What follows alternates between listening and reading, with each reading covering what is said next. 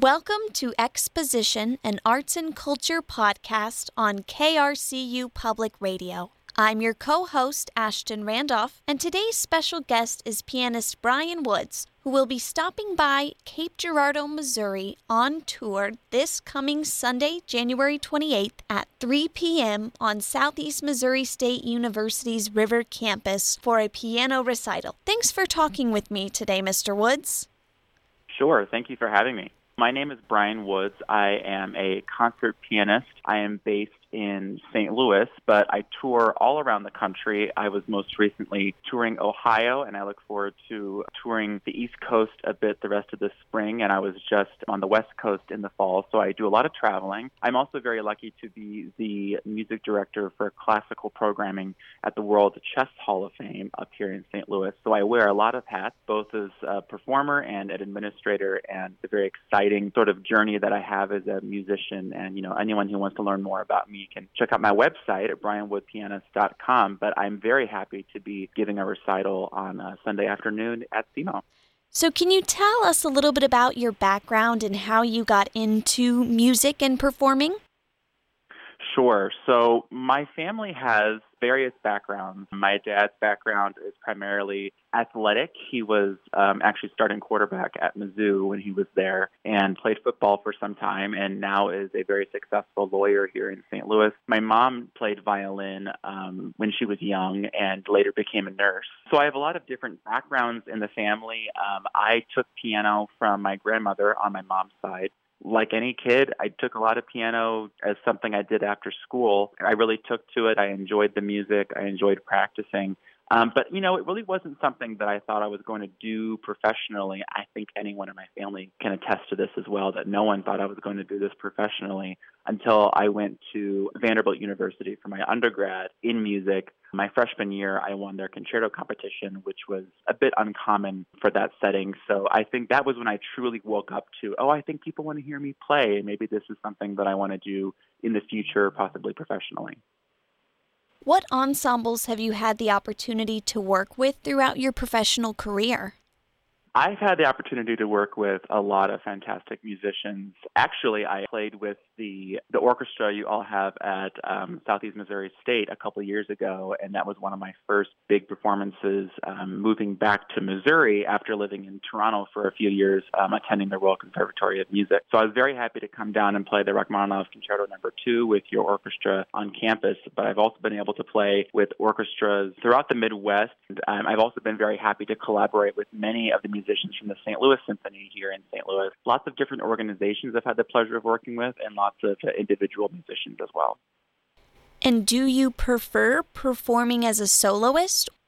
You know, there's there's uh, something to enjoy about all sorts of music making. Solo recitals are fun because you get the most creative control. And so I can put together the program, whatever I want to play, whatever kind of story I want to tell in a recital. Playing with a few other musicians, we would call that maybe chamber music, is a lot of fun because you get to work with individuals and get um, their unique ideas about the music and collaborate together in a rehearsal setting.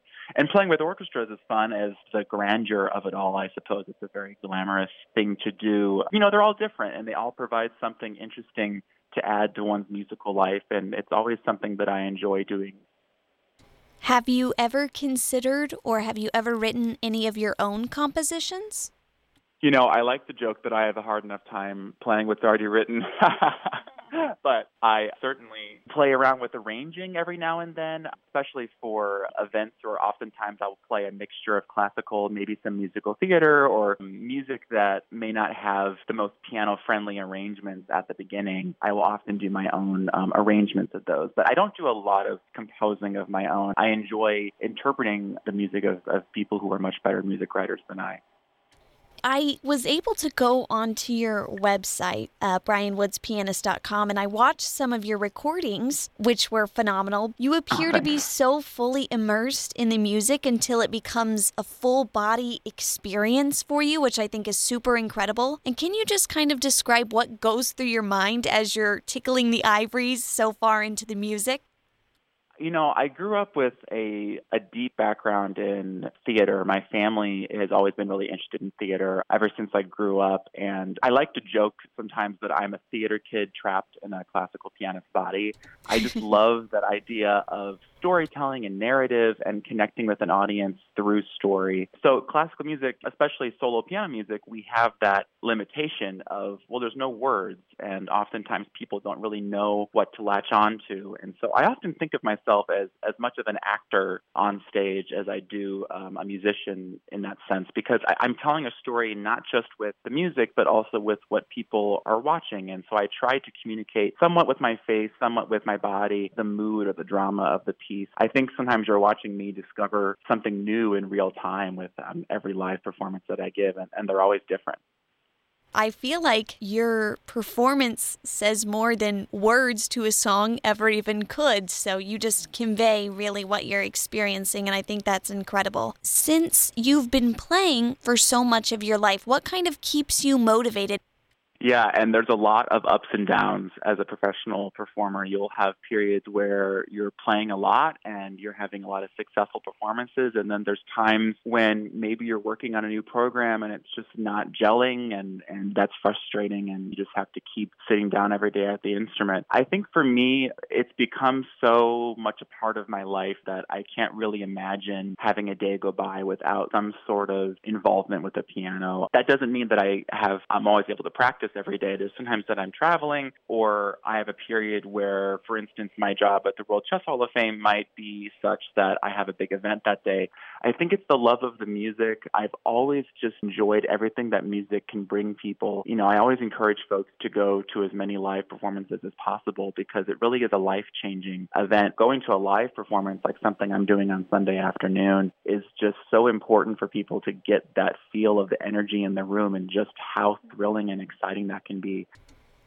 During COVID, when you weren't able to have as many in person performances, how did your perspective kind of change, or what were you going through during COVID when we were not having so many live performances and we were discouraged from getting out in large groups of people? Yeah, that was such a dark time for people in the arts, especially those who do live performance. I've never been one to really master recordings all that well on my own. I've always kind of needed help to figure them out. So I really sort of took the opportunity to step back, reassess, and figure out why I'm doing this. Look, it wasn't a great time for us to not be able to to perform for so long in front of a large group of people, but I think it made me so grateful when we did come back after the pandemic that I was so motivated motivated to pursue performing with every fiber of my being because, you know, you don't know what you have until it's gone. And uh, COVID was an opportunity for us to really recognize we have something that is so vital to human society as a whole, really reaching inward and just thinking, okay, why am I doing this? What am I trying to tell people? What am I trying to communicate to people through my piano playing? I'm just so grateful for every single chance I get to play for people in a live live performance. Mr. Woods, thank you so much for coming on to Exposition today and talking to me about performing and what it means to you. So, wish you the best of luck on your performance and have a great rest of your week. Thank you. Thanks for having me.